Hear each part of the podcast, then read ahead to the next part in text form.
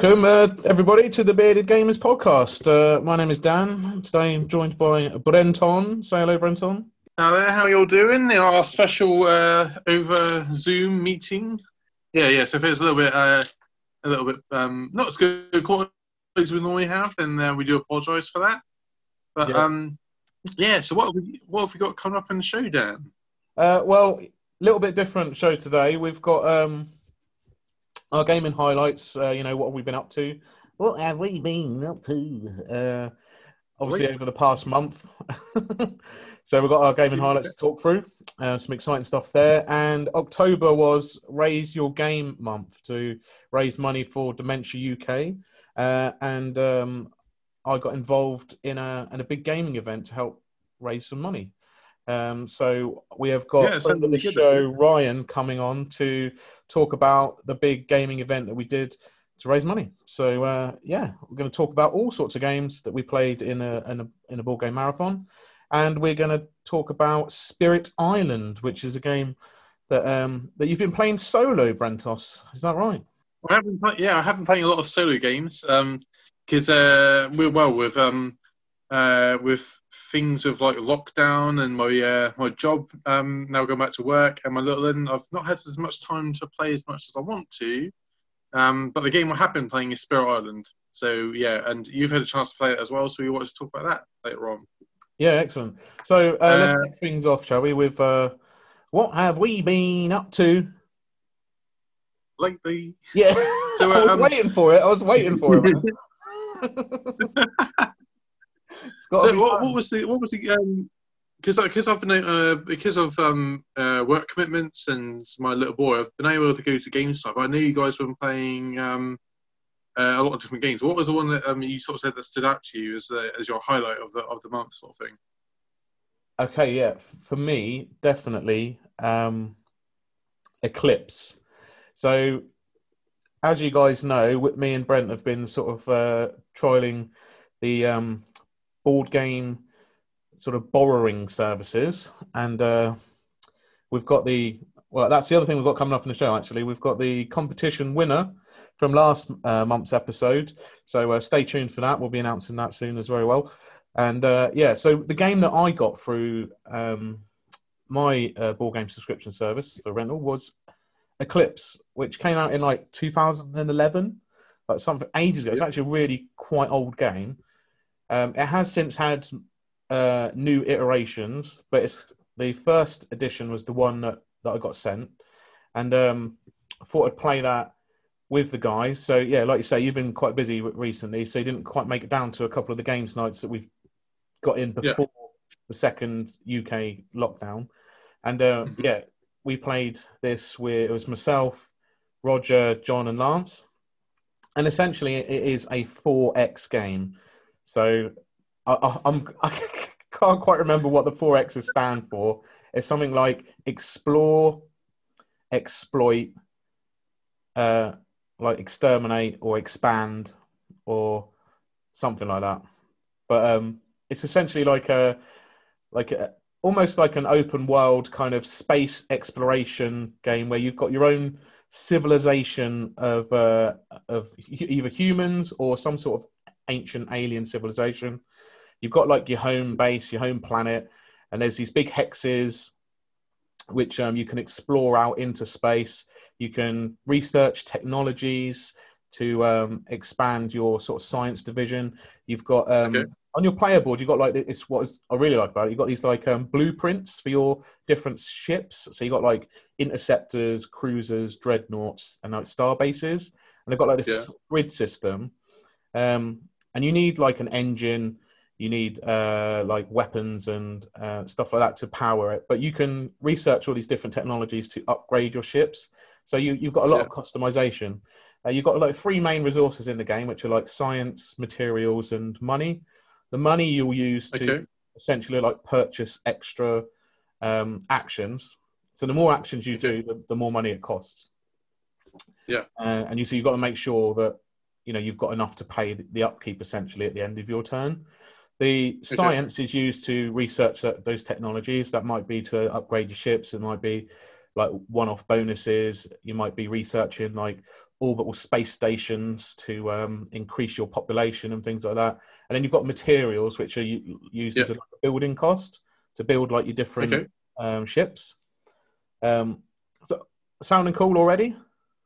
Yeah, yeah, it does. It does. It does. What so? What, what kind of games does it sound? Uh, is it it's, it's play similar to? I suppose. Um, what? Not loads that we've played as as a group. Um, I mean, a lot of people describe it as Twilight Imperium Light. Um, Okay. Essentially, what it, it does a very similar thing to Twilight Imperium, um, but is done in a in less time, not quite as as expansive. It's a bit more sort of simplified, less diplomacy and uh, and more kind of action on your your part. Um, so it's yeah, you just If, you I can- the. I know, go on. I know. I know the sort of the down. I know the downside of Twilight Imperium is obviously that um, it takes all of your day. Like you're starting it in the morning. Yeah, it's a time in the investment. You've got to put a day aside to play that, but it is and also, oh yeah, yeah. But also, Twilight Imperium, like in order to re- learn the rules, you have to learn them one of. You can't sit down with everyone and go, right, we're going to play this game. Here's it takes you five minutes to explain something. Like you have to research it prior to going in. normally, when you look on YouTube for like a how to play video, they're like five, ten minutes tops. Yeah, but I don't think we found a how to Yeah. play Twilight Imperium video when we played it a few months back that wasn't less than an hour, yeah. and that's saying something. But um, Eclipse, I feel confident I could teach someone in in 10, 15 minutes. I mean, there's a lot of sort of nuance to it and a lot of paths to victory. That's good. at the end of the day, you're trying to score points to win the game, and whoever's got the most Yeah. points after a nine rounds wins. Um, and you can get those victory points in lots of different ways, like exploring different technology, uh, different uh, sorry, different territories, taking over those planets. You know, getting your population out. Um, you can Yeah. attack other civilizations. So if you come across another player, you can attack them, um, and you gain victory points that way you can you can build monoliths which are like these you know huge structures to to immortalize your civilization in the galaxy they they get you points um there's so many different ways to do it there's also like a, an ancient alien civilization that are kind of like neutral so you can come across them in the game and um, you can attack them take them over uh, and you might gain bonuses for that as well so there's so many different ways you can you can go about it but in most of the Yeah. games I've played so far, it's been like everyone at first is is kind of just building up their civilization, you know, researching the technologies, upgrading their ships, um, until and, and you know, building new ships, expanding their territory until they get to a point where, Yeah. well, I can't explore any further this way because, you know, blue players over there. Uh, I'm going to have to start attacking them sooner or later. Um, but the game also has a, a cool um, mechanic in it with regards to alliances, uh, and this is one thing that I really liked. It's not come, Yeah.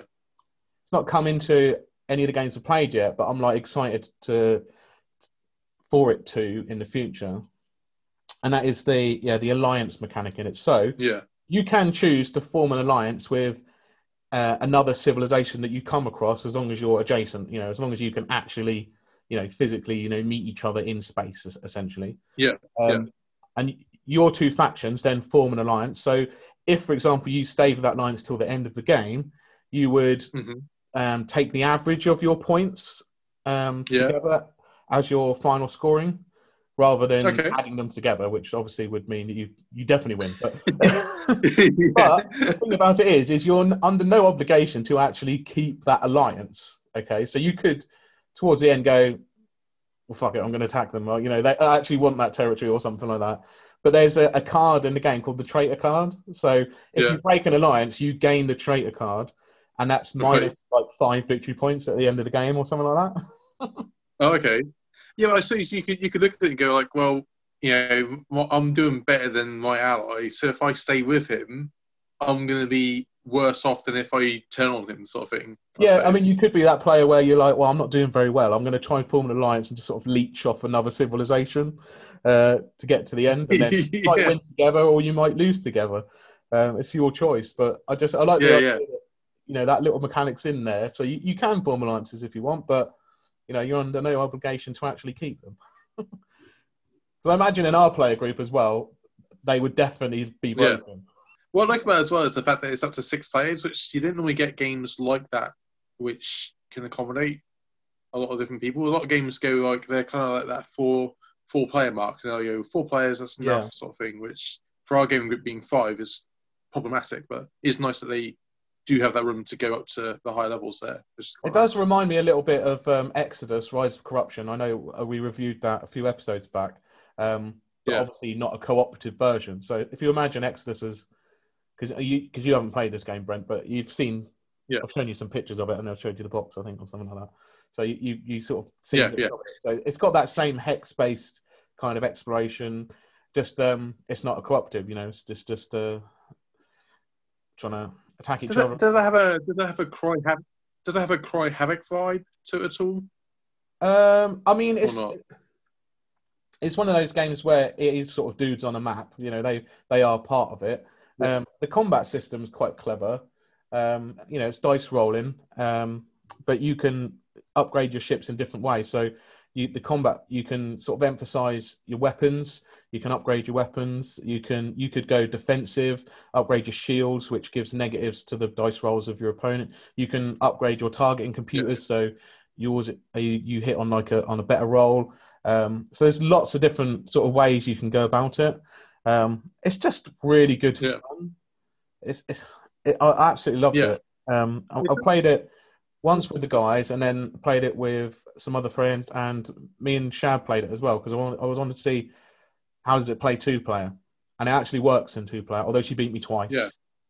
I was trying to was explain it to her, and she was like, "I don't get it. It's too complicated." I'm like, "Don't worry, you'll be fine. Once you get into it, you'll be fine." and then yeah, she absolutely beat me.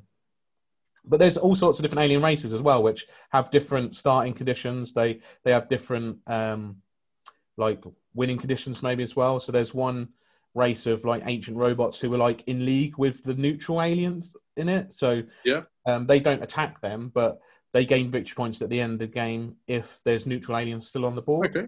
You've got like these plant-based aliens who Yeah. ex- can explore uh, twice for a single action. Uh, so they're like basically sending their tendrils across across space. Um, but on the on the flip side of that, um, they die off easily. Um, and then there's like uh, there's Okay. this big type orc type characters who their ships rather than starting with an interceptor on the map, they actually start with a dreadnought. So they get like much upgraded ships. Cool. Ship blueprints are all, all different. Okay. But are they are they not are they not very good at, expanding then presumably? Yeah, I mean, there's there's so many different combinations to it. Like, I'd, I'd love to try all of the races together, uh, like in a big six-player game, just to see how it all sort Yeah. works off each other. But um, it was actually on Kickstarter, I think, last year or or maybe towards the end of the year before. Um, so they called it rather than being Eclipse Dawn for the Galaxy, it's called Eclipse Second Dawn for the Galaxy, and it's they basically took the same game. Um, Mhm. Tweaked a few tiny little rules, but essentially it's the same, and then upgraded all of the components to the max. And so I managed to pick up the Yeah. new version of the game, so I can't wait to get that to the table. Um, but they've basically just taken all of the Yeah. a lot of the cardboard tokens for like the alien ships are now, you know, fully 3D uh, miniatures. Um, in the original game, like all of the different alien races, their ships were all the same, just different colors. Whereas now there are different sculpts for each race. Yeah. Um, like the card components have been better. They've upgraded the resources, um, like token space. Normally it was just like you take off cubes off of your flat player board, whereas now they've got like indentations where the cubes can fit. So it works so much better. And Oh. I like that sort of thing. yeah, it's they're just taking more time over it. Whereas like sometimes you, you get those games where you've got cubes on a on a mat, and like as soon as you get up to make a cup of coffee or you know um, reach over to get your your glass, you're like, oh shit, I've just knocked a bunch of cubes over. And like, oh, where were they? "Oh, I'm sure I had uh, maximum cubes on this one or whatever. You know, I mean, so it's just Yeah. annoying. So it just makes the game so much more sort of fluid and more enjoyable, and also uh, it makes the in this particular case makes the uh, setup and tear down like minimal because before you had to set up all sort out all the technologies and all the ship upgrade tiles and stuff like that whereas this time they're all in trays that are all organized Oh yeah, yeah. That sounds really good. So, So, they- yeah. they've really they've really um, spent the time to uh, like really put a lot of effort into upgrading the game to make it better. Yeah, I mean they've really took on board. You know, I mean it's been out a long time, so so it would have been like eight or so years before this new edition came out. So they've really have Yeah. taken all the feedback on on board and gone right. How can we make this the same great game but just uh, upgrade it essentially? Um, I mean that Yeah. does mean that there's an increased price tag, but but I think it's worth it. I think definitely think it's worth it. I mean, you get- you get a lot of value out of this so. game. I think also that over eight years, I mean, the, the cost of games go up anyway, don't they? So I suppose there's a certain amount of That's true. inflation in games anyway. You, you buy a game from eight years ago and you buy it yeah, now, like you can't expect to buy it at the same price it was back then because it No, wouldn't definitely. reflect in the same way it does now. Yeah, no, you're right there. No, I couldn't. No. Yeah, no, that sounds really good. I, I, yeah, I so that was my game. look forward to hopefully when we Played get out of this lockdown. quite a, quite a few times in October. Obviously, now we're going into lockdown. I'm not going to be able to play it because, I mean, it might be available on on um, Tabletop Simulator or something like that, but it wouldn't be the same. You know, we talked about it before. what about yourself, Brent? Let's uh, let's hear about your gaming highlight of, uh, Yeah. of October. Well, the game I played the most is Spirit Island, because we're going we want to do a little feature on that. The one I did get to play, which I thought was really, I have sometimes been seeing um, in you know Zatu quite a lot. I've seen it online quite a lot as well, but never really sort of took the dive into it. Is Unmatched, and Yes. uh, what I like about this game is that it's the idea of going, what the ultimate matchup. You know, who would win in the fight? You know, the would conversations you Medusa have as a child. Um, Dad, Yeah, exactly, yeah. fight between a, a gorilla and um, Snow White. yeah, exactly. Yeah, yeah. It's like uh, so. Um, Robin Hood versus. What I like about that is like a Robin Hood versus Three Raptors. Who would win? It's just like, well, Three Raptors, mate. But yeah, that's just not worry about it. Well, I don't know. This is, I mean, that's what the beauty of exactly. Yeah. it's a simple simple card miniatures game that um it- is actually based on because it's done by restoration games they who take old games and then sort of you know bring them up to date for the sort of the, you know the way the gaming sort of community is now and it's actually based on star wars epic Is, it, is, is that is, is that what they call restoration? Because that's what they do. You know, just uh, i yeah. mean yeah yeah. So um, yeah, yeah, exactly. You know, what I like about it is the fact that um, it is very simple. I mean, we sat down with Ryan. Um, you uh, you went to that event with, and he took about what five minutes to go through the rules. Let's go. This is your deck of cards. This is your your character. Your really nice miniature, which comes uh, sort of like sun dropped. yeah pretty. You got little tokens. Yeah, yeah. You got little tokens for your your side characters, and uh, it was pretty. It's very simple. You just play through. You you draw. What was it like four cards? Wasn't it at the start of the game? You go through your deck. If you run out of cards, though, yeah. If you run out of cards, though, then you slowly lose health, which is uh, is kind of interesting as well. Mm. But I like So how it how it worked. How, we, we played it was it you what character were you I was Medusa. Ryan was um, King Arthur, and oh, uh, I Sinbad. Yeah, you were Sinbad. Yeah, that was really good fun actually. Yeah, because um, Medusa, um, she can shoot her bow for free every time she moves, sort of thing. So I was sort of staying back and like shooting you two apart, but you were sort of running at each other and smashing each other apart. Merlin was getting. he was annoying. I think Merlin was just. Yeah, he was annoying, but he was just like slowly dying each turn. It's like, oh god, can't take this. Uh, the one, uh, the thing that annoyed me the most about your character was the. So not only do you have Medusa, but she had three sidekick tokens because most of the other characters, from what I understand, only have one. Um, so Bigfoot has the Jackalope. You've got, um, yeah, King Arthur has Merlin. Yeah, Sinbad has a guy. He's a porter or something, just some random dude. But yeah, you have a Medusa portal. has, like, three- like on your ship. well, they're called harpies. Harpies, yeah, I had three harpies. But my harpies, I could also bring back from the dead if I if I wanted to as well. Yeah, and that was the annoying thing. Like, I was like, oh, finally chopped through these stupid harpies, trying to get to Medusa, and then she's like, nope, pop, pop, there's another one. But I think also your your uh, your sidekicks, uh, you know, your pals that hang around with you, they had a lot more health because my guys only had like my harpies only had one health each, so they were quite easy to like That's true. swing out of the air. You know, just like throw your sword around a little bit and chop them chop them down.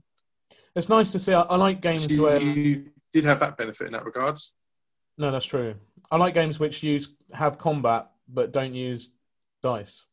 If you get me, like the combat system in that is so easily, you know, so clever and so simple. You know, just play a card to attack, and then blind. The other person play, Hmm. plays a card face down to defend or not if they haven't got any cards in around, uh, and you do the the difference in damage. And they've got a value of normally sort of one to Yeah. Just five. But I think um, I played a game with Bigfoot, and he has like a quite a few six damage cards as he just like just whack whacks you with a tree. No, yeah, uh, it's very it's very simple. There's, it, um, I think it works really nice as well. And it's kind of nice to play games where you can just sit down and go, "Here's five minutes. You know, this is what you need to do." And especially as like uh, the pull of it is, uh, I love the pull as well. Like, what is the ultimate matchup? Who would win in this fight? Let's find out. There's quite a number of different expansions. So I know, like the base game had Medusa, um, King Arthur in it. I know that you've got the Robin Hood and Bigfoot um, expansion. Yeah, that's like a Um, two-player one. There's Yeah. um, Cobble and Ho- Fog, I think, which has got um, Invisible Man, uh, Sherlock Holmes, Doctor Jekyll, and Mister Hyde, uh, and someone else. Doesn't Bruce Lee come in his own box as well, doesn't he? Bruce Lee's got his own box or something? Yeah, Bruce Lee's got. Uh, that's the matchup I want to see, like Bruce Lee versus Raptors. Like, yeah. you know what I mean? I reckon uh, Unmatched would be a really good spectator board game. Do you know what I mean? Like, Yeah. they should they should do like just uh, you know like you know like you get like sports events like sporting events, but they, but it's just some du- couple of dudes playing playing Unmatched the board game. Because I would bet money on that shit, man. You could you could you could um you could even do like a like a knockout tournament with it, couldn't you? Just go like Yeah. randomly draw like you know, if you get like a bunch of them, just randomly draw the um you know, like we're gonna do Raptors versus Sherlock Holmes, you're gonna do the Invisible Man versus Bruce Lee, and then the winner of those two games goes through to the next round. Yeah, I think we should see- definitely do that, man. That'd be awesome. Yeah, It's R- Ryan But yeah, I- there's expansion that's out for that, and he was telling me that um, the next set that's coming out for that is Buffy the Vampire Slayer. really? Yeah, Oh wow. so you, yeah, you're gonna get like Buffy, Angel, Spike, probably Xander. No Giles though, apparently. I'll be like, No Giles. because then you could have match match up of the smart men. You could have Giles versus Sherlock Holmes. I don't think I think don't think Giles really matches up to Shy. If I'm honest, Giles is is more of like if you want someone to like tell you about vampires, Giles is your man. But if you're wanting to like outsmart someone, I don't think he's really. Yeah, maybe you're right. Maybe maybe he shouldn't be a figure in it. Definitely be cool to do Buffy versus Bruce Lee or Angel Yeah, yeah. versus uh, like Bigfoot or something. That'd be cool. Mm. Yeah, definitely. Yeah, and there are some definitely good matchups. cards there. which work in sort of different ways, and it's just fun to play through the character and sort of see what their sort of deck of cards does. Yeah. Nice. Yeah, no, I, I, I very much enjoyed it as, as my uh, highlight of the, of the of the month. I thought that was really highlight of the month. That's the, jingle I've just come up with. I know it's rubbish. I can't sing. Sorry. I do apologise. Yeah. Uh, making your ears bleed. Excellent. So, shall we talk about Spirit Okay, Island? so we- This is um, kind of like our first impressions, I guess. Um, um, I, I certainly don't feel uh, like I've played it enough to review it. Uh, certainly do want to play it more. Yeah. But you had a good experience uh, with this, Brent, as uh, that was your game from Borrow a Game. So, uh, yeah, tell us a little bit more about Yeah, yeah. Island. Yeah, so yeah, thanks to the guys at Borrow a Game because this this one was I really enjoyed this one. So it counts as it's called a cooperative settler destruction strategy game, which Wow. what a mouthful. I love it. Though. It's um That is so, so the premise of it, if you if you're unaware, yeah. Well, uh, so with the premise of this game is um uh, you, it's a cooperative game, and uh, you are the spirits, you know, the uh, of this island, and you've got your your native people who inhabit this island, and um, but you've got some set, you got some uh, invaders coming in, you know, who are just sort of like going to just settle on the land. They're gonna chop down trees. They're gonna build villages. They're gonna build cities. It's gonna like cause havoc, and you want them off your uh, your off your island. So you're like you. This game is basically you're an old man with uh, who's just like mowed his lawn, and some little kids of like their their football has landed on your pristine lawn, and you're like, "Get off my land!" well, what I like about it is uh, um, you've got uh, there's four basic spirits that come in the bo- uh, box. There's also sort of four advanced spirits, and they all play like um uh, differently. But I like the way that you can kind of see the combinations that you can do between. And this is very a very um. This game requires you to talk it out exactly what you want to do and how you're going, how what you're going to do is going to benefit other people, and what they're going to do is going to benefit you. Because if you don't do that, you are going to fail. If you don't Big time. cooperate, basically. Yeah. Which is really hard when you're playing a game with Rachel because Rachel's like, you go, it's a cooperative game. She looks at that look of like, really? Like, to work with you? She's This just is our island. by nature, is she? well, she, she doesn't mind cooperative games. It's just the fact that she doesn't like to be dependent on uh, on me On to win it, else. sort of thing. Like she can win it by herself. Basically, Um, you, you would be dragging her down. Yeah. So you- that's what, that's what she feels like. I mean, I don't, I don't see it that way personally, but uh, that's why she says that. So you know, whatever.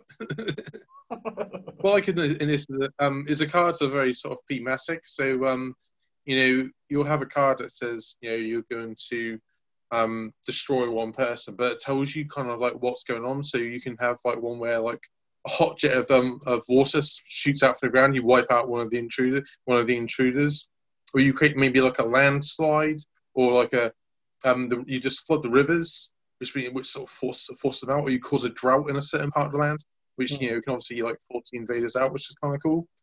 But there's also like The natives as well, aren't there? That like um, worship you as kind of like a god. Because it, it reminded me a bit of um, the old PC game called Black and White. Did you ever play that? Yeah.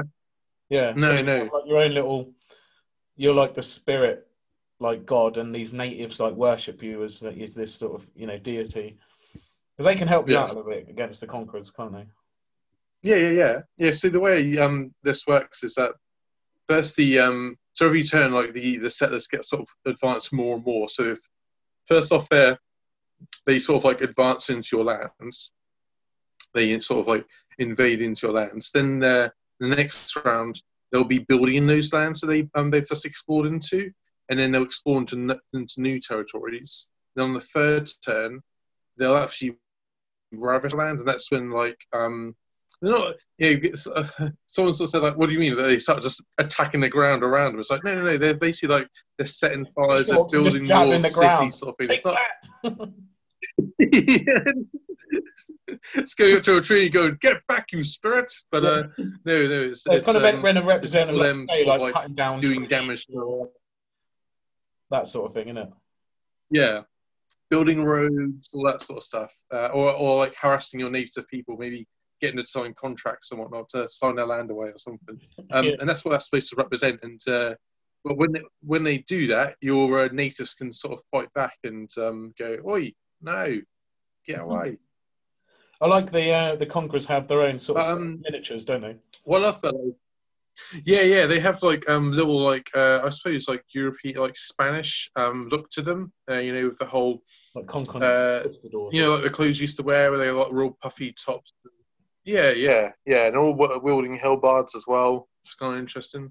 And then they got little uh, village and city tokens, which is quite cool because the way that they're designed is that um, the city token's got three buildings on it, and depending on where you want to tip it, will determine how many wounds are left. So if they're up, if they're upright, they've got three wounds. If you tip them with two buildings up, they've got two wounds. If they tip with one building up, they've only got one wound left. It's quite a cool little mechanic. I love that about it. But um, al- also uh, thinking the little tactical side of it as well is that you have your cards that you can play, and they've got some cards which got fast powers and some which got slow powers. So when you initially play a card, if it's fast, it goes off straight away. If they're slow, they go after. Um, they, they go after the uh, the invaders have gone. So you then got to think about like, okay, like this is a really good card, but it's going to go after they've done everything. So is it wise to do it on this area? Is it wise to do it on another area? You know, That's where the, then the you got to worry- cooperative part of it really comes in because you really do have to think. Well, you know, I've, I mean, in the game that I played with you, I was playing uh, like a water spirit, so I could, I could push invaders away. Like I'd use like tsunamis of water to to push them like across the map. But there was a Yeah. slow power, so you have to really think. Well, what type of terrain are they going to ravage? What type of terrain are they going to build on? Um, Yeah. Where are they going to explore? Because that will then put more of their kind of units on the on the map. Um, so you, you have to think just a little bit further ahead and go right. If they're going to be there, then my tsunami can push them back to there. So next turn, I can do this other power or, or so forth. Yeah. Because this game is one of those games where it doesn't. I think it rewards people the more they play it. It's one of those games you pick up the first time play and go, "Oh, I know exactly what I'm going to do this game." Because your first game is you just going like, "Okay, how does this work? How's you know you understand how it works. You just got to think how how everything molds together. Yeah. Um, it should really have that sort of tagline of like easy to learn, hard to master, because this one actually deserves that sort of title. oh yeah, there's a couple other games that use that title which don't actually deserve it. No, you're definitely right there, Brent. So it's, it's quite cool. Yeah, yeah, it's it's yeah, it's, it's a very good game actually. I, I've, I've very much enjoyed it. Yeah, um, we, there's we a do love a good co-op. also uh, yeah, yeah, yeah. Um, what to look about as well? There's actually a um, uh, they call it adversary version of it, where so normally your intruders are just you know generic Europeans, you know whatever they are, just coming into a land and taking you know taking your land away from you and whatnot, and yeah, gen- generic Europeans, but they can be um, uh, I believe it's they can be Swedish, English, or um, Russians. I think it is. I may be wrong on that last one. But the idea is that they each play different. So for the English, um, you know, they're all about building, uh, you know, building villages and um, building cities. And whatnot. So they're more likely to do that um, whenever they build. And there's also different levels to that as well. So you can play it like level one, which is sort of slightly easier, and you can upgrade it all the way to level six as well, which is kind of cool. I like that. So there's a lot of replayability in the game. there's a lot, a lot of replayability. I mean, you've got eight different characters in the box itself, and they all play a lot. There's a lot of difference in the way that they play from one another. I mean, um, you've got one which is uh, it's like a, it's like um, they're almost like Ensign, I suppose, in a way, and um, they're all about sort of like spreading out across the land, but um, they can actually put down more presence in. Um, they can uh, if you remove one of their presence from the board, they can put it back down again on a later turn. Um, but they also use power so they can actually remove it from the from the board uh, from the board as well. You got another one which is all about causing fear. So um, the way you win, uh, there's multiple ways of uh, winning and losing the game. But um, one of the ways that you win is basically uh, initially it's you have to wipe out all the intruders. So no more, no cities, no villages, and no um, intruders. Super Uh, hard. but it's the more Super hard. Yeah. Do that. Yeah, yeah, yeah, yeah, definitely, definitely. But as the more fear you cause, the more um, the easier the victory additions become. So it, it then becomes like just have new uh, cities and villages on the board, or just have new cities on the board. Or if you get to ultimate fear, basically you're at that point where you're just going, "Fuck off, man!" They're like, uh, you know what I mean? Like you can really like you Scare can push them right back in that regards. Yeah. Um, like uh, yeah, the way you do it is by causing fear. So you there's one of the characters where every time he would do damage, it just counts as fear.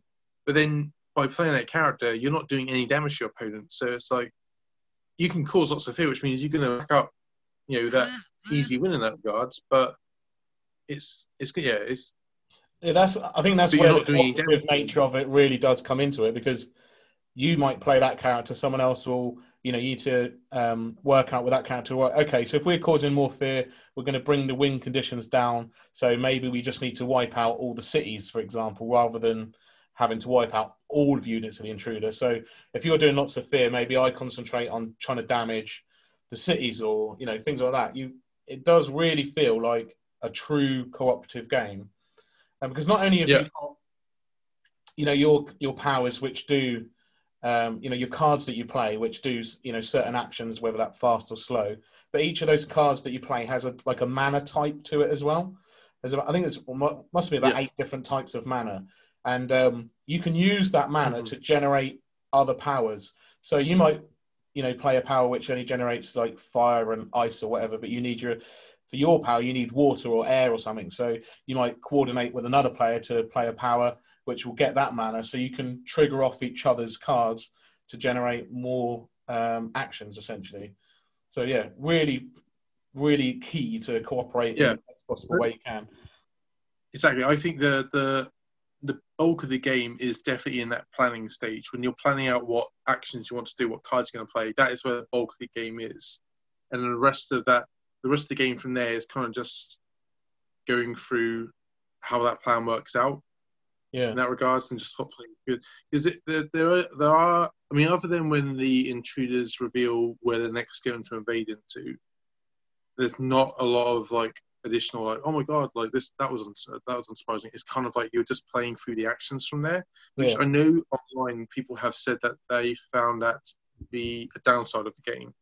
um, because obviously when once you play your actions, when it gets to the invader's turn, you basically just moving things around just depends on where they want where they go and how they build something. Yeah, some Like people online playing out. Have said the game plays itself at that point. Is that what they said? yeah, yeah, yeah, I- yeah. I So agree basically, with that because you all, you have your initial. You think about Hmm. um, no, I don't. I, because it reminds me a little bit of um, Pandemic or Forbidden Island, or you know those there are those games which have like an AI controlled system in it. It's just the same as that, or even Gloomhaven. You know, there's a way of moving the enemies around the board, which is kind of like you know Yeah. it's like an AI programmed way. That just makes the game cooperative. So you yes, you can predict where they're going because you know what type of terrain they're conquering, what type of terrain they're ravaging, what type of terrain they're exploring or whatever. But you still don't know everything, and um, Hmm. you need to. You don't know what cards are coming up next. So you, you, I disagree with that. I think uh, most games uh, are like that in regards to how the AI moves, and I don't think that's a bad thing at all. It was fun. No, no. I suppose that what they mean, what they mean is that there's there may be a bit of time where you're just sat watching it play out, and someone's moving around all the figures depicted by what the card, what, what's happening on the cards. But I don't feel that that takes that long. I feel the the, the, the, the discussion between the people about how they're going to play out their turn. That's where the meat of the game is for me, Yeah. and that's where the fun of the game comes in. It's just sort of like planning out what how your cards are going to interact, this, you what you're doing. triggers this ability, which Yeah. means we can send these guys back. You know, oh yes, they, they'll invade over here, Yeah. but you know, next turn we can play this combo to do this. So yeah, it's it's a lot of that in it. Like let's do Yeah. this, do that sort of thing. Yeah. And um, yeah, definitely. Yeah, yeah, yeah, yeah. Those games that rewards repeat plays because you're going to learn how your um, spirit affects the board in different ways to the others. You're going to learn what cards are coming up. Like, um, you know, particularly in that first game that we had, you know, I didn't know what sort of extra power cards were available. So, you know, I'd get one and be like, okay, that's cool, but you know, maybe it doesn't work as well with my character. So next time I play, maybe I'll pick a different power and so forth. So games like that that make you Yeah. want to play it again Hmm. are great. Was that you? I mean, I, I played this. Uh, fair, I played it by myself because it was I got it through and um, I was taught to learn the rules. I think I played it three uh, twice that night, and then uh, a couple of nights later, I played it twice again. I played it once with Rachel and again by myself, the sort of thing. So So you obviously played it and then were really, like, really oh, I, need, I can do this better. Let me let me try again. Yeah, yeah, yeah, yeah. So I played it the first time. I thought like, oh, I won, and I realised actually I'd done something completely wrong in the game, and I'd, I'd, I've, I'd hampered uh, the the intruders in, in my in my first playthrough. Um, uh, but yeah, I've, I've I think I've won one game legitimately, and that was by myself, and that was that was that was a hard slog. I got down to like the last turn, and yeah, if if the intruder if the intruder cards run out, then they've completely swamped your island. You can't, you know, you've lost in that regard. There's Yeah. also blight as well. So there's like um, the more they the more they damage the land, the more blight that's on the land to the part where they've they've just completely way as well. destroyed your land sort of thing. Yeah, which I kind of like. I like the game where it isn't just like if this one stipulation is achieved, then you will win or you will lose sort of thing. That's kind of nice in some games, but I do quite like it if there's like multiple things you've got to kind of worry about. It's kind of nice in a way in this uh, for this game. I think. Awesome. So Spirit Island, everybody. So you definitely recommend people check it out. Definitely, definitely, and I know that there's an expansion for it which adds in more things that you can do in that regard. So I don't know what what those expansions are, I think but was uh, I have seen them around the line. Yeah, But yeah. So yeah, it's something Earth version or um, Yeah. I think it's a standalone version of the game, but also you can use it as an expansion as well. Yeah. Yeah, but yeah, that's something I want to check out. So yeah, that's good. Awesome. So thanks to Borrow Game for uh, letting us borrow their games. Borrow your games, you don't have to. It's good though. You get to you get to you know play these games that you wouldn't necessarily have picked up or or bought yourself. So you know it's good to try Yeah, something different at a Yeah, fraction of the cost. That's what I like about it. It's, it's like, I mean, this game is sort of fifty pounds. So it's one of those games where, like, if if you watch games online, you know, you kind of get an idea of like, yeah, I think I'd like this game, but you don't actually know if you are to like this game. And that's what the beauty of like Borrow Game and your Rent and Meeple is that obviously you get to try this stuff out and go, okay, yeah, I've tried it out. I actually quite like this. I will probably go out and purchase this, or I'll just, yeah, or maybe I'm only going to play like 20 games of it and then give it back and never play it again, sort of thing. But it's nice to be able to try that sort of thing out, which is why we like those services. Yeah, definitely, man. So, um, what we're going to do for the next part of the show, um, we're actually going to go to to Dan from the past, um, who has been chatting to so my, yeah my former self because I know in the future this is although when you listen you guys listen to this it'll be the future from the present which is now.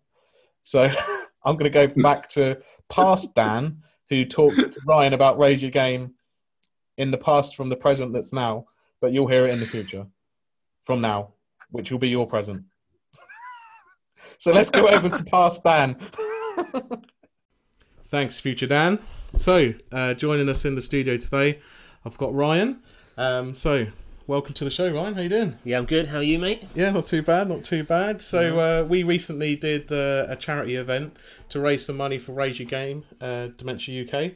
Um, before we get into that, though, uh, just like we've chatted um, about on the show before, gaming highlight of the month. So for you, what what is the the one thing that you've been, you know, the one game that you've played that's stuck in your mind this month? Probably Tidal Blades, new recent delivery. Kickstarter, yeah, Came turned up, funnily enough, uh, on on my birthday. nice. So, Always yeah. good to get a sort of surprise on your Yeah, birthday. isn't been, it? been waiting two years for it. Rocked Was up. that with like um the like the COVID, like basically postponing everything? So it probably took longer than it probably needed to, I guess. Yeah, yeah, kind of, yeah, yeah. So it was, it got delayed anyway. Went back for retweaks, you know, this, that, and the other. Um, like the stress testing on the shipper boxes Really? wasn't up to scratch, so they had to make some new ones. They were getting damaged in transit. Then it finally turned up on my birthday, but that's Well, hopefully, if they had more time to do it, you think that maybe the end product is going to be better. Yeah, brilliant. Absolutely. It, it the quality of the components, you know, the deluxe edition is a coffin-shaped box for a coffin-sized game. is Wow. huge. What sort of scale are we talking? Are we, are we talking uh, Kingdom Death, Gloomhaven's type, type scale of box? Uh, no, not quite. I think lengthwise, probably two Kallax cubes long, Nice. uh, and probably I don't know. I love that. It's a, a, me- a unit of measurement that everybody in the board game community will understand. will understand. If I say yeah. to you, how many Kallax cubes long is it? Three. Low. Okay. yeah, that's a long. yeah, game. that's a lot. That's a long game. Yeah, so probably yeah, two, two Kallax cubes long, half a Kallax cube high, probably. Nice. Yeah, it, yeah. But I mean, there's a lot of content in there. Good minis, but it's uh, it's kind of uh, What sort of game is it? so it's a dice builder, Right. I would say. So you uh, start off with sort of novice. They call them novice dice, which are the lowest of the low. Right. Um, and as you progress through the game, you gradually upgrade to better dice that increase your chance of succeeding on challenges that you have to make. So the premise of the game is you are entrance into the Tidal Blades tournament, uh, and you are completing challenges in front of the judge, um, who uh, is there watching the tournament to try and be the best uh, entrant into the tournament, and you gain points, upgrade your skills, your stats. So it's a abilities. competitive game. Yeah, competitive game. Yeah, everybody has their own unique deck of cards, um, and as you play through the game and you increase your stats, you unlock more cards from the deck. Um, and you have to, at the end of four rounds, amass the most points uh, via doing challenges, via upgrading your stats. Uh, but the Sounds pretty artwork, cool. the artwork reminds me of um, Final Fantasy. When I look at it, it looks very like you can Like look at, anime style, Yeah, you can Like look at the Japanese box. style? Yeah, you can look at the box and think that reminds me of Final Fantasy. Cool. Yeah. It got like creatures that you might see in Final Fantasy as well? Uh, Species or Yeah, I mean, there's like so the, the, an aspect of the game is you've got three arenas, and you can only undertake certain challenges in certain arenas. So there's an aspect of worker placement to where you place your worker in there, take an action, and then get to do a challenge at the end of it. Cool. But the challenge has to be from the arena you're in. Um, and then, but on the outside of the board, uh, there are uh, monsters that try and attack and disrupt the tournament. And as fighters, you Ah. can try and defend the tournament against them for points. But the caveat is, at the end of the turn against monsters, you lose your dice back to the pool and have to start again building them. Whereas on a normal challenge, because you're in the safety of the tournament, you can refresh those dice at the end of your turn to use for future ones. nice. So it's kind of like deck building, but with dice instead, I guess. Yeah, I So say you're yeah, yeah, yeah. upgrading your yeah, pool of a dice. dice builder. Yeah, that sounds cool. Um, so I'm a big fan of the deck building genre. Like one of the first games that I that I got like heavily into at the start of the hobby when I you know when I began when many years ago was Marvel Legendary. Yeah, love Marvel Legendary. S- and I had still it. love that game. I still think I still go back to it every every once in a while, and I'm like, Yeah. this game's freaking awesome. Yeah, I love Marvel Legendary. One of the first games I ever played as well. Yeah, Which I, I yeah, think a lot I mean, of people it, it was. I, I sort of passed it on, uh, you know, and I've sold, still got it. and sold it on as Although I haven't kept you know. up with it though, because now there's about I, Oh. it must be at least. I mean, I think its expansions have expansions, so yeah, yeah. I agree with that. I don't know who would win in a con- in an expansion contest between Munchkin and Marvel Legendary. Maybe we should play a game of Unmatched and decide. Yeah, yeah, yeah, man. So um, thanks for coming on the show. It's uh, it's it's good to you know good to see you again. Yeah, good Um, to be here, dude. Yeah, no. So we recently um, did a board game marathon to raise money for Dementia UK at the Games Table in Norwich, which is uh, an amazing gaming venue here in our hometown of Norwich. But um, Ryan, you organised the event pretty much, didn't you? So Yeah, tell us tell us a bit about why you did it and um, um, how it went down. Uh, so, I mean, the background behind it was my nan suffered from dementia, horrible, horrible disease. I Yeah. saw it, you know, just waste her away, um, and I thought, let's not dwell on, you know, the worst aspect of it, which is Yeah. that I've lost my nan, but actually try and do something uh, good from it, you know. Yeah, that's really And it really just cool. just happened to be that October was Dementia's Raise Your Game month, uh, so we thought, why not? I, I approached Kieran, the owner of the games table, you know, Yeah. um, and just thought, see if he'd be interested in putting together a sort of a, a charity marathon, which he was up for because he unfortunately lost his own nan to dementia. Oh wow, I didn't um, I didn't realise that. So I So it sort of, affects a lot of people. yeah, yeah, and I mean it was a like really quick turnaround, you know, because obviously my nan passed away uh, September, uh, middle of September, and obviously the event was end of October, so it was Yeah. sort of like spur of the moment thing. Can we do it? Have we got enough time to do it? Um, we decided, yeah, we did. Why not? So you know, Well, I'm really glad I got involved. yeah, yeah, and Yeah. it was good to see you there as well, man. I mean, it was good. I mean, the amount of response I had from the publishers, because obviously, as you know, we arranged a like a board game raffle as well. Yeah, so as long as as well, well as well as doing the board game marathon, we wanted to have a cool raff, raffle giveaway, yeah, and I, am astounded by the generosity of the um, board game community because I'm I'm sure we're not the only ones who would have asked them for donations as well. no, yeah, Um, with it being as kind of like you know this raise your game October month being uh, as big as it was because I've seen so many Instagrammers like doing it and Yeah. that's great. So I- can't believe uh, yeah the generosity of the people who gave us prizes because we ended up with so many. yeah. I think monetary value probably fifteen hundred quid of prizes. At easy. least I would say. I mean, yeah. we had things like Kickstarter pledges, yeah um, vouchers, um, you know, uh, big big box board games. You know, too many bones we had in too, there. too many bones. Cloudspire. Cloudspire, yeah. Uh, Awaken Realms donated a copy of Lords of Hellas. Yeah, You know, So so, some big with some, with some big name titles in there, as well as some from the smaller indie publishers as Mm. well. You know, like Dranda Games with Solar Storm, guys like that. You know, Yeah, they're so all, it's all all really generous about it. You know, raising awareness of not only the charity but of like the games companies out there as well, and Yeah, you know yeah. recognizing that these companies will help support yeah. We had local charities and that. obviously posters printed, and then the restaurant upstairs from the games table, Mambo Jambos. If you're ever in Norwich, brilliant restaurant.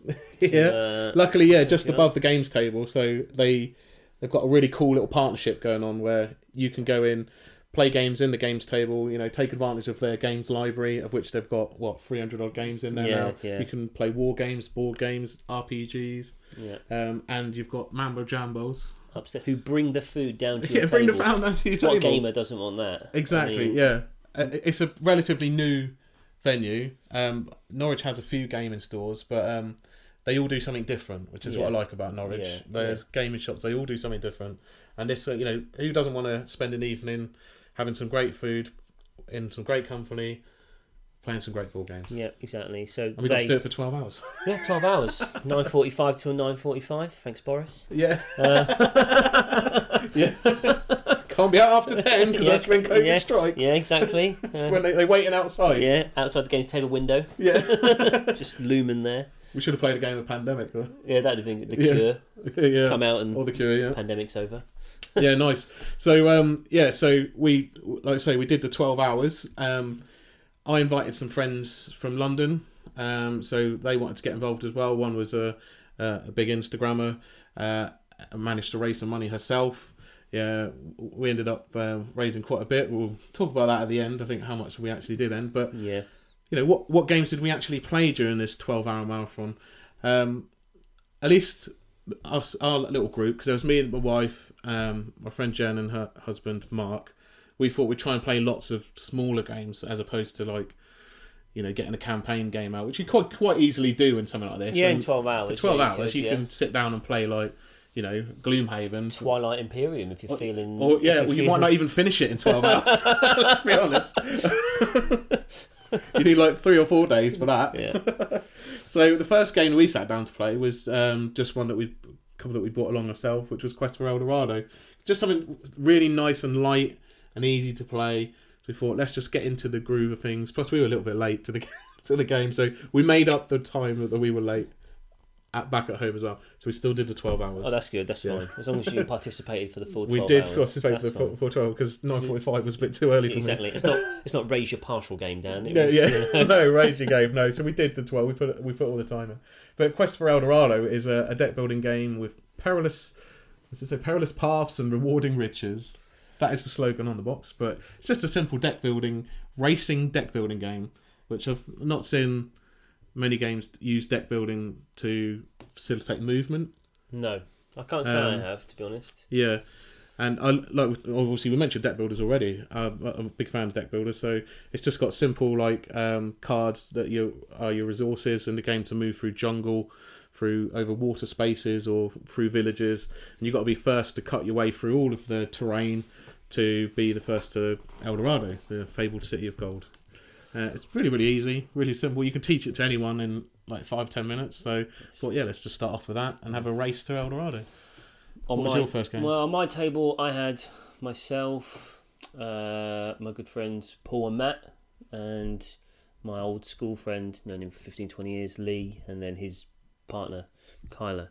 We started off with the game and staple of Lords of Waterdeep. I do love Lords Right, of Waterdeep. so it's like a break you in gently, you know. Yeah. So if you're going to go for something, I usually start off with Lords of Waterdeep. It's you know me and some of my friends we have regular game days, you Yeah. know, where we'll go to uh, the Greasy Spoon at the back of my friend Paul's house for breakfast there. Go back and we'll start Is off. that the one on Unthank Road? No, this is um, mate Paul who lives in Yarmouth. Oh, lives in okay. Great Yarmouth, and then uh, it, there's a a greasy spoon at the back of his house called the Wanger and Snatch. Well, it used to be it used to be called the Wanger and Snatch, uh, but they had um, to change it for political yeah, well, no. Apparently, appa- word on the Yarmouth streets is that the guy's wife left him, so he had to change it to just the Wanger reasons. because the Snatch left. I, honestly, honestly, Only I- in Yarmouth, Yeah, folks. yeah, Only yeah, in. Yarmouth. so usually at these games we'd start there, have something to eat, and then go back to this. And the first game we started with is Lords of Waterdeep. Everyone knows how to play it. Yeah. It's a light. It's you know there's a little bit of take that with some of the intrigue cards and things, Mm. but it's quite a simple game. It's not nothing too taxing. We actually played it for our second game. Yeah. so you know, you know, it's not. I, not I don't own many game. worker placement games in my collection, um, but that is a kind of staple, like you say. It's Yeah. it's quite old now.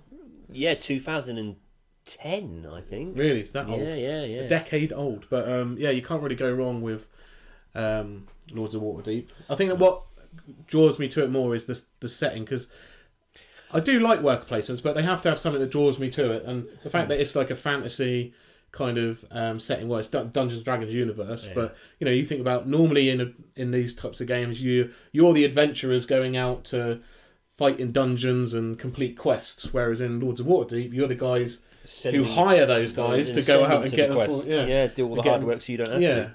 And Yeah. Uh, it's I like the build the building aspect of it, where you can build, Yeah. pay to, to get the buildings, and then pe- other people can use them as worker placement places But then the caveat is they have to give you a little. You, have to give you a little dollar you or get- you get a something little- You get a little to under use the the table, facilities. under table sweetener. Yeah, Yeah, that's right. So Yeah. we played that uh, as our, I think it was our second game. And funny enough, um, Jenny was with. She'd actually she owned it, but then had sold her copy, and, and never played it. Oh, So, so then I was like, well, rookie mistake. yeah. I was like, why did you get rid of her? And she loves those types of games as well. I think uh, something had put her off. To be fair, the rule book in that doesn't do a good job of teaching you the game as easily as it could. Could no. I mean, every time I play it, I spend the first twenty minutes of the game session trying to work out how many coins Yeah, to give each it other. It could have the rulebook could have easily been made a lot easier to read and Yeah. set up, but because the, the actual game is really simple. Yeah. Oh yeah. Yeah. It's so simple. Place a worker. Take an action. Can you? Do you have enough coloured cubes to, To complete complete a quest. on a turn? There you go. Job Yeah. done. Even my wife picked it up uh, really, really easily. So yeah, Lords of Waterdeep was cool. So yeah, she was gutted. She was like, "Actually, I quite like this game." I was like, "Yes." I don't know why you got rid of it in the first place. And the expansion, I find, just adds to it. Scoundrels of Skullport. I haven't played the game with the expansion yet, but I've got the expansion sitting in the box, Yeah. unopened. I mean, I I like the expansion, and you've known me for a while. You know I'm a bit of a neoprene uh, whore when it comes to stuff Yeah. like that. I love a good neoprene mat. Oh, I've got a mat. Yeah, I love it. You just like the sensation of Yeah, like anyone- anyone throwing, throwing it on the table and it unfurling Yeah, exactly. amazing just- satisfaction. There, there is a satisfaction that comes with it when you lay it out and you just brush your hands over to flatten that mat. Yeah, Can't beat it. But I've also got a custom mat for Lords of Waterdeep. that Oh, I didn't realise it was custom made. custom made. Yeah, I mean, members of a Facebook group, and it was sort of like a thing that was done like a on there. community type Like a thing. community type thing, yeah, and you could, That's cool. you know, get the mat for it. But you know, it was a, a good quality mat, and I like it. I just love neoprene.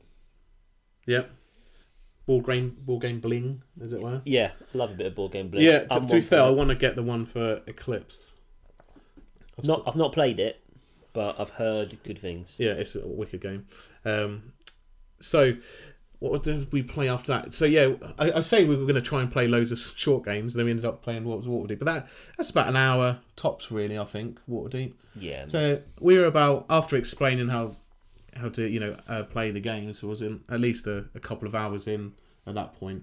Um, got got our order for food in, had some lunch, yeah, uh, and then we started to crack out some just like games from the board game library because that's the beauty of the game store is you got hundreds of games to, to choose from. And thought, oh, let's just pick up a couple of little easy card games to to try. And so we tried Trash Pandas. I think I came to your table and did see you playing that. Yeah. and thought, okay, It's funny. It's kind of like um there's a push your luck dice element to it, but at the end of the day, it's it's um, card set collection. So you all play little raccoons, and the idea is you've got to collect the most trash in sets to score the most points. okay, But at the start of your turn, you you roll a dice which has six different actions on it. So you roll the dice, and then you take a token of that action. Then you can decide to roll the dice again, take another action token, again take another attack action token. But if you roll the same symbol, the same action, that should go over. then you're done, Yeah. and all you do is draw a card. Right. So, and the actions you can do are like uh, draw more cards because you want to get more different types of trash. You can stash your trash, which is how you score the points. So you you can put them face down um, next to your you know your where your play area is, and um, you obviously want to get sets. There's like banana peel, um, pizza, um, fish, and all sorts. Uh, one of the other actions is like um, you get to draw a card face up, and then everybody can stash that particular uh, food, but they have to do it face up. And there are also okay. cards which allow you to steal stuff off other people. There's like a dog and a cat card which you can use to stop stealing because the dog protects your trash. Your or trash. Yeah. something like that. And it's just a really really simple game, but it's one of those games that because you just play until the deck of cards runs out. So the rounds are really quick. You just you're only getting in like 10, 15 minutes of, of gameplay. So we were like we played that for at least four or five times. Everyone's like, "Oh, get it now." Let's... Sometimes I like games like that. yeah, You know, like, sometimes I quickly like, just uh, hammer out another one. you know, Go on quick again, again. Just like you know, play again and keep going. You know, go again. That's what you need sometimes, and you know a game's quite good when it when it does that. Hmm. Yeah, like I like Sushi Go. You know, Yes, brilliant game, small concept, tiny tin, yeah, yeah. can't go wrong. brilliant game. Doesn't take long to teach. It's quite simple. Pass the cards around, collect the sets for points. Yeah, some sometimes those types of games are brilliant because they just like with uh, filler games. They just if you want to play something quick and easy and simple, and you can you can get it out anywhere. Like you could play Trash Pandas in the pub or wherever you are on the beach. I don't know, whatever you're doing. It's just simply easy to get out. Taking Uh, out the trash. Yeah, me and Brent call them the little guys because those little little guy games Yeah. that you can just get anywhere. Uh, one of the other ones we played was Deep Sea Adventure as well. Is that Oink Games? Yes. Yeah. Yeah. So it's just a little, tiny little box. All of their games are. It must be about, I don't know, uh, ten centimeters by five centimeters by Yeah. five, like tops. It's probably even a little bit smaller than that. But that's just a, a little push your luck dice game as well. When you're, you've got all these tokens which represent um, treasures drifting to the bottom of the sea, and you're in a submarine. You roll a dice to move along the series of treasures. The deeper you go, the more um, points the treasures are worth. But as soon as one person picks up one of the treasures, the there's a, a certain amount of air that starts depleting, Okay. and that air is shared between everybody. Okay, so it's a bit like push you, like how far deep. Yeah, how far do you want to go? Can you make it back? Because every treasure you pick up reduces your movement by one as well. yeah. So it, it becomes quite tricky. But then on the flip side, you've got to think how far is everybody else willing to go before Well, you they... could, yeah, you can all sort of gang together and go, well, let's go really deep, and then, but then there's that one person who just picks up a ton of stuff, and and then the air's going down Yeah. Really, really quickly. But yeah, good, good fun, and again, fit in your back pocket. Great games. I think the second game we played was Adrenaline. Ah, this has been on my list for so long. Oh, amazing to play. game. I it's one of those games I absolutely love. Simple but brilliant. So isn't it like supposed to imitate a first-person shooter, Yes. but in a board game? in a board game form, yeah. Yeah. Yeah, and you know, each person just picks a character, grab your, your board, your damage counters, um, and really away you go. So at the start of the game, everybody gets dealt sort of two of these power up cards. So you- Right. Uh, and the power up cards are all the same. There's only three different ones. You get like a tractor beam or uh, like a Newton, they call it, and you can move people around the map. Um, a tag grenade for when people hit you, you can hit them back Nice. uh, and the target and scope, which you can use to increase the damage of your weapons. But they're all color coded, and so obviously there's three spawn points on every map: uh, red, blue, and yellow. And when you get dealt your two cards, you choose one to keep, and one will be your initial spawn point. right. So you're coming. But each of the spawn points on the map has like three weapons assigned to it, and there's like a deck of weapons. And as you go around, you can pick, Pick up, up- pick up the weapons that pick up Like points. a classic Yeah, FPS. yeah, yeah. So I'm at this pickup point. It, it's like when you used to play uh, Call of Duty, yeah, Yeah. and you used to play the zombie mode, and you could just walk up to the wall, cycle through the weapons you wanted, Yeah. and then grab the one you want, yeah. Nice. But you just do that, and they come into your hand already loaded, and there is literally a weapons manual in the box that tells you all, each of the weapons, what they do. They've got some of them have got two firing modes, you know, and, and the idea is basically you score points for uh, kills and damaging people. So everybody's board has something like twelve spaces to be able to take damage, but um, and you'll have damage tokens in your own color. And when you hit someone, you give them your damage, and they fill in the boxes. As they get more Right. damaged, um, they unlock more actions. You know, so some basic actions like move and pick up. You can move and shoot. You can just shoot. But as you get more damage and your adrenaline starts running, you can move. Ah. You can move, move, pick up. You can move and shoot. Yeah, and your actions then become a bit better. Uh, but the the crux of it is when someone dies, their board is scored. So the person who dealt the initial piece of damage gets a point for first blood. Uh, the person who First blood.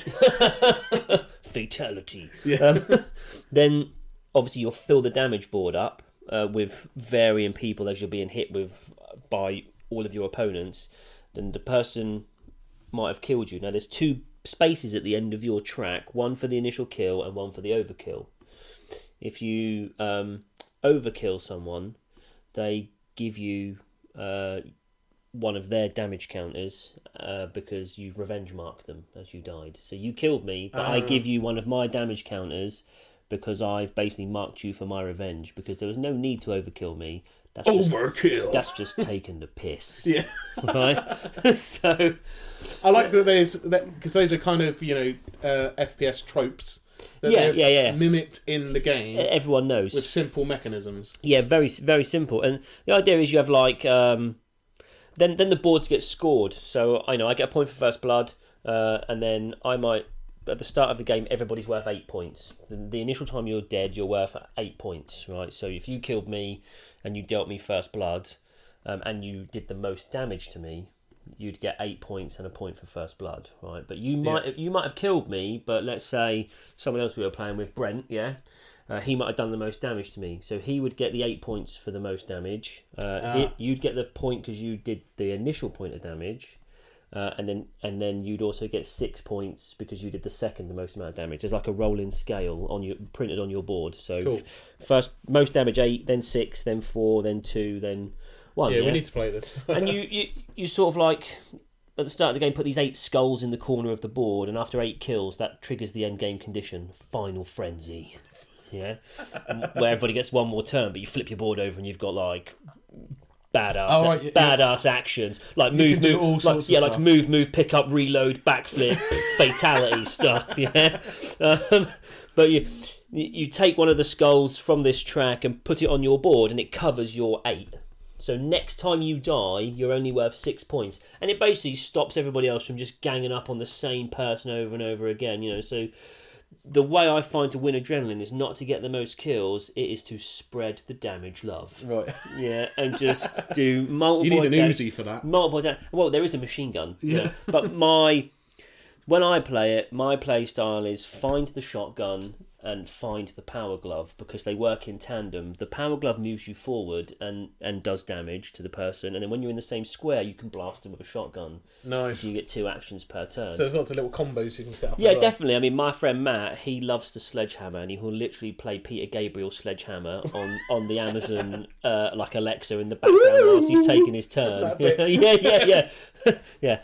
And he loves the sledgehammer, but he also loves the Newton. Such a quality Like the Newton allows you to pull a character in towards you, and then he just whacks you with the sledgehammer, and it's like half a board of damage, and you're just like, no, this is the first turn, mate. What is going on?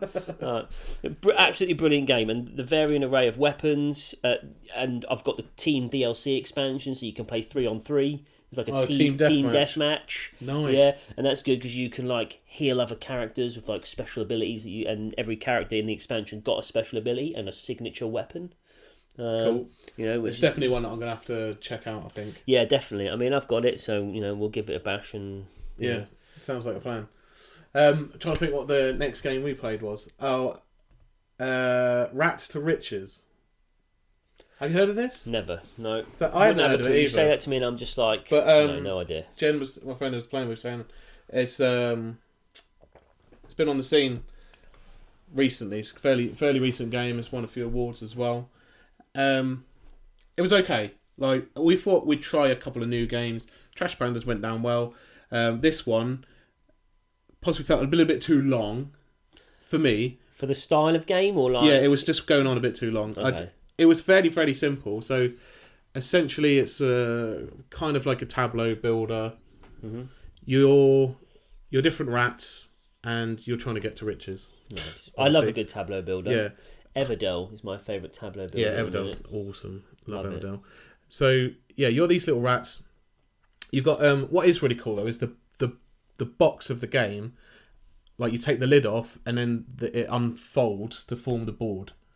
So you got this kind of you know the four walls if you think if you imagine just fall down and to form the board, uh, and you've got three an area you've got pipe work going over, and there's three um, areas that you can which cards go on from the main deck, uh, which are the cards that you can buy to then go into your into your tableau.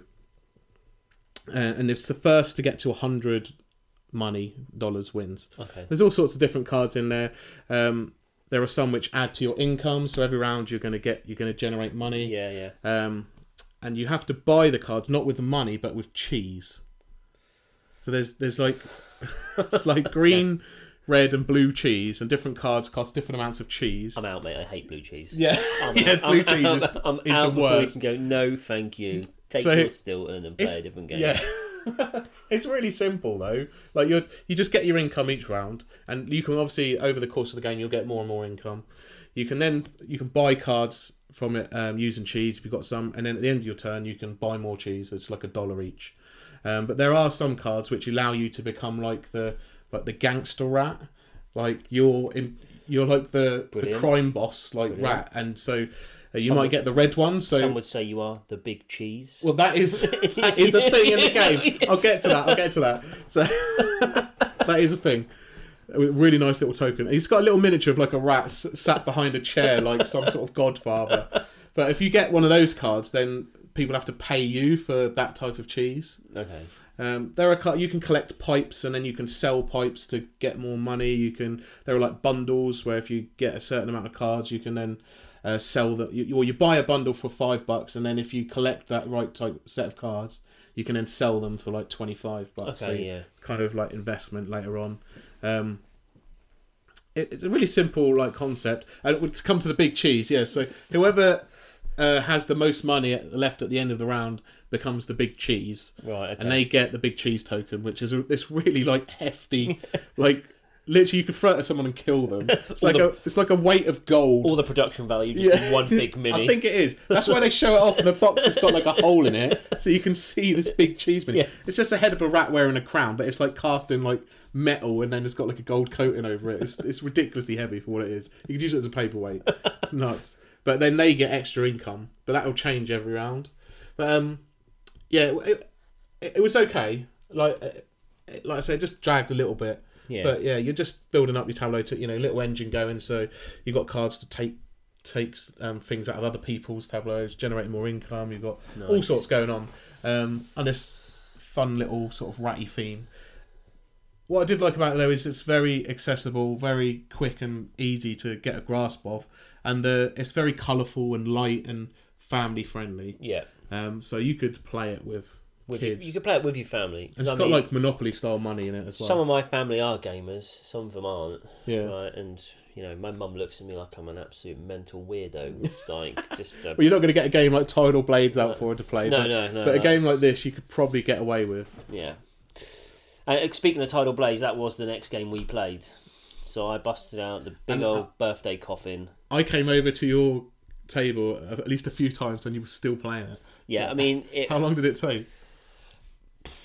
I think probably two hours, maybe just over two hours. Oh, really? Was it? I thought yeah, it I might have mean, been a bit longer than I, that. I was probably two and a half hours as I taught them because I there were four new people Yeah. and I'd only played the game once Right. beforehand, a couple of nights. But with a you're couple- still with a trying to couple of get to friends. grips with So. I'm still getting to grips with it.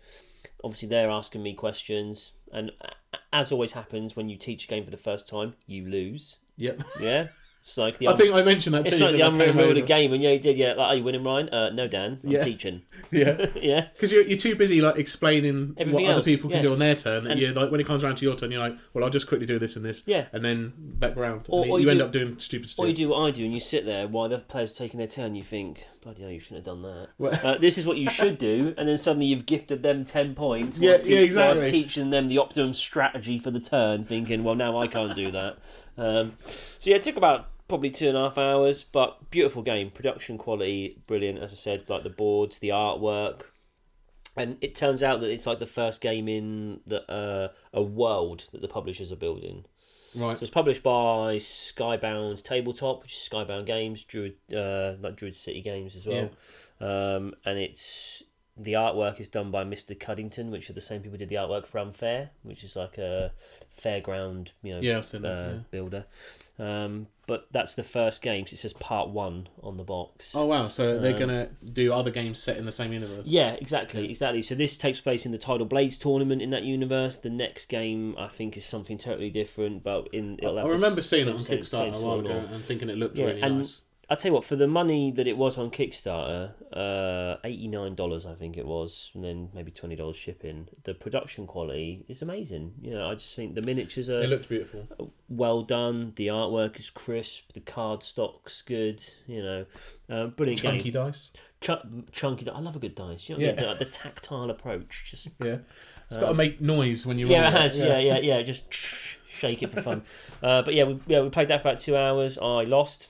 Um, no surprise. Yeah. Um, but it was yeah, good game. Everyone enjoyed it. Everyone would be willing to play it again. But it's one of those games where you play it the first time and it's a sort of mental explosion. Like what's, Yeah, you- what's going on? What do I, I do? don't think there's any game that you can play once and be like, yeah, I get this. Where do I even straight away. start? Yeah, you know, yeah. The- apart from of, rock paper, of that, apart from rock paper scissors. I mean, of that weight, like that type of game, you're not like, yeah, you can go into yeah, a deep sea adventure. You're like, yeah, I know how to play this instantly. But Yeah.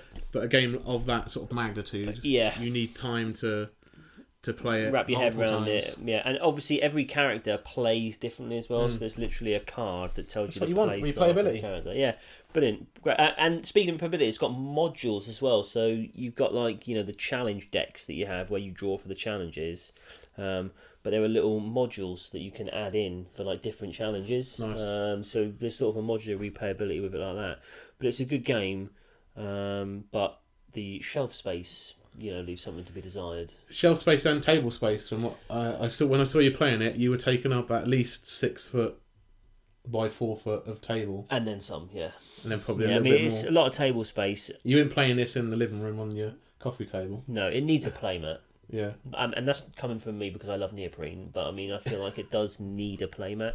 I'm Um, sure there'll be one at some point. it would have brought it all. I think it would have brought it together because all the boards are in separate pieces. You've got five separate boards, and you like lay them out in a specific fashion. But that could have been done on one printed board or at least a neoprene. I felt that's probably the only thing that I'd like to have seen. You know, was that. Maybe there's a Kickstarter like. yeah, maybe maybe for like part two or the part two they'll add a they'll add a playmat on. But um, thoroughly enjoyable game. Definitely recommend like giving it a whirl if you fancy it. Um, So many games to play and not enough time not to enough play them time. Yeah. uh. Always the way. then I think we broke for dinner after that point because food was ready by that point. Yeah, I'm pretty us. sure. Yeah, food was ready for us as well. Yeah. It was nice. Um, what did I have? I just the fattest burger. It was so good. Like Yeah, I could tell it was good after when I approached you to help me with the raffle tickets. There's just literally brisket all down this white t-shirt and all over your face mask. I've made the foolish mistake of wearing a white t-shirt uh, and uh, yeah, my god, that barbecue sauce bonanza on my shirt. Yeah, but you know, I was hoping no one would notice, but obviously they no. did. Try again. So it's that point that yeah, we we we did the raffle, didn't we? Yeah, we did. Yeah, Which was all live streamed on um, on Facebook. yeah. Did a bit of a live stream for it. I did a live draw. Sold something like seven hundred and fifty tickets, I think, At two pound a pop, so that is a good fifteen hundred quid just from the raffle. Yeah. for Dementia UK Ready to Go. yeah. of which we are super happy and uh, very um, thankful for Mate, all I, the people who, who you did just it. think, you know, in the middle of a pandemic when people are losing their jobs, being furloughed, funds are tight, a community can still come together and raise fifteen hundred quid. You know, Yeah. well, well more than that. Well, we ended up. How much did we end up raising for the so, whole event? So the, I mean, the event itself uh, raised one thousand eight hundred and forty-six pound. Um, that was obviously the raffle itself, and then obviously each person that played there on the day was twenty quid. We weren't the only ones. Yeah, there were 24 people. 24 people that came down for 12 Nice. hours. Um, and they each paid £20 each for 12 hours of gaming and a meal. Yeah, Um, plus then the raffle tickets. But also, obviously, because my family came down, obviously, as you know, my cousin, Yeah. my, my uncle, my brothers, and my brother uh, came down. So they did like a Just Giving page as well. yep. So that raised another 415 quid. Um, I got some sponsorship from the people I work with for another 110 quid, and then obviously Nice. Yeah, Your um, friend. Yeah, my friend Jen. She did a Just Giving page, raised over a hundred pounds. So it ended up ended up being something like nearly What? two and a half thousand pounds. yeah, the grand total was like 2,367 pound, I think. round round of applause. I think. Yeah. Yeah.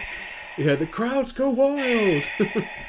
yeah, no, we're like super grateful for anyone who did enter the raffle, anyone who came down and gamed, uh, and very uh, grateful to Kieran for hosting, Hosting and, the you know, event. and grateful to all the publishers. You know, to all the publishers that just donated without a second thought for half of them. Yeah. You know, just uh, yeah, fine. Here's some stuff. Here's some stuff. Here's some stuff. You know, to the point where all this stuff's turned up at my girlfriend's house and it looks like stick of a dump with just cardboard Yeah. boxes everywhere. You know, like crawling through it. Nice. You know, just And a lot of them have said that um, they'd be more than happy to do it again next year. Yeah, and I spoke to Kieran, and he said, you know, he'd be happy to do it again. So potentially, like the games table annual fundraiser. Yep. You know, like a Well, I'm never going to turn down the opportunity to play more games. So no, me neither. yeah, No? and if we have 12 hours set aside to play a whole bunch of games, Yeah, then I'm definitely exactly. going to be there. Uh, yeah, well, thanks to you as well, Ryan, for uh, you know uh, coming up with the idea and helping organise everything and communicating with all these uh, companies to get all the stuff done. Yeah. Kudos, mate. Kudos. Nice one. Yeah, I mean, Yeah. uh, you just you know, don't expect it. Do you? Don't expect that level of response. I thought Yeah. I sent out, I think, a blanket of 150, 200 emails, and I thought maybe 20 of them would reply.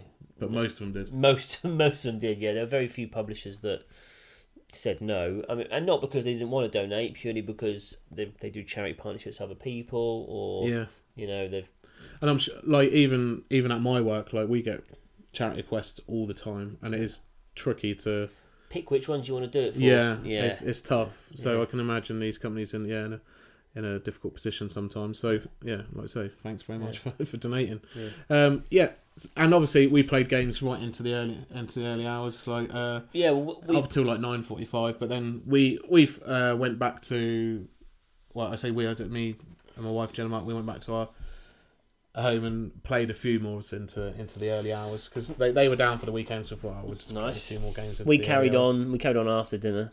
Yeah, Um, I had a game. Well, the guys on my table left. You know, they couldn't stay for the whole thing, so I like amalgamated with my cousin, uncle, Yeah. and brother.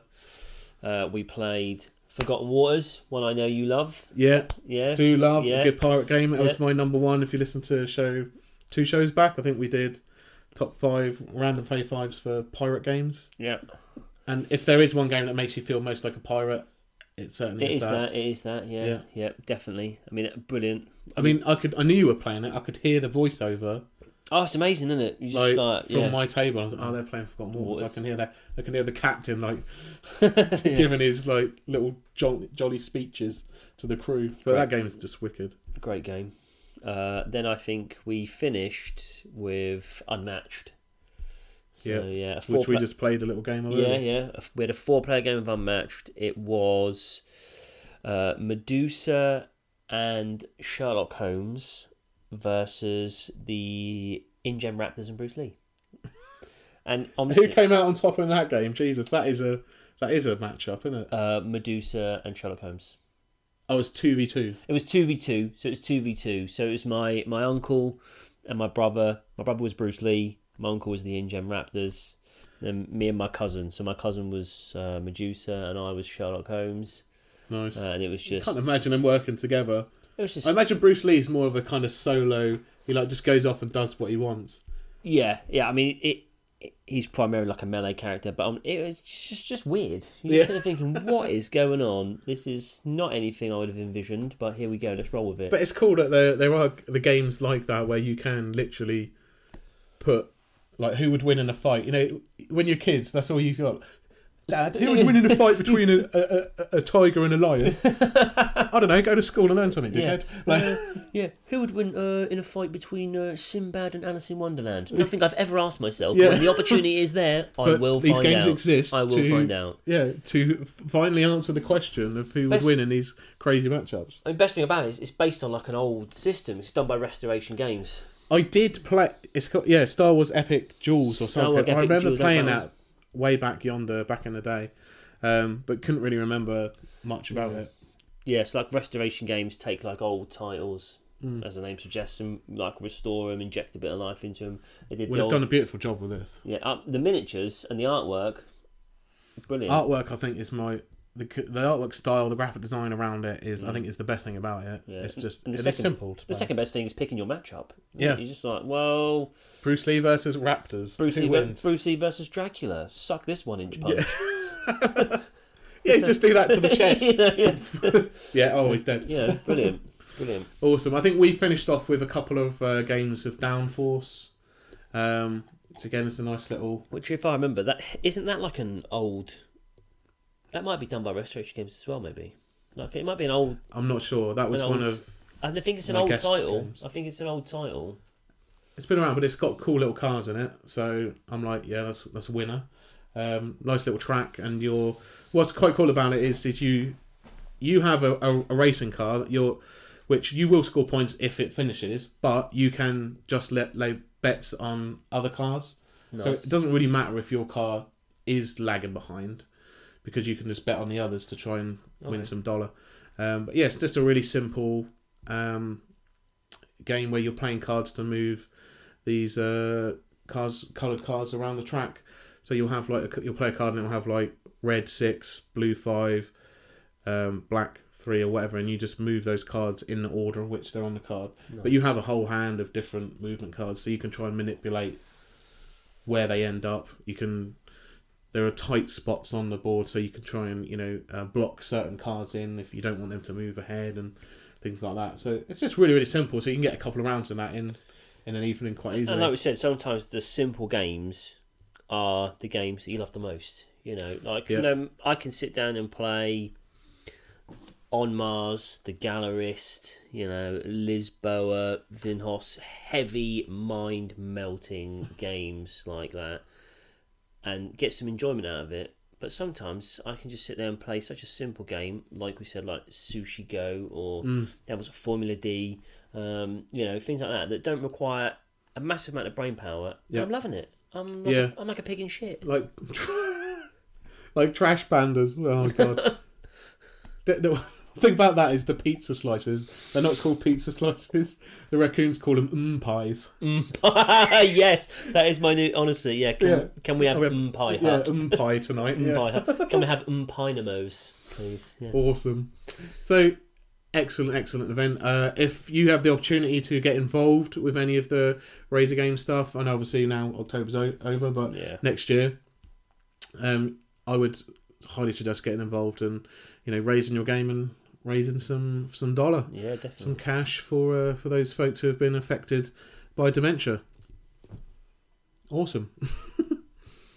Definitely worthwhile. So last month we held a competition because we were super excited about the Borrow game and uh, uh, trialing their uh, their service, and we loved it so much that we thought we'd give you guys the opportunity to win uh, a month on us.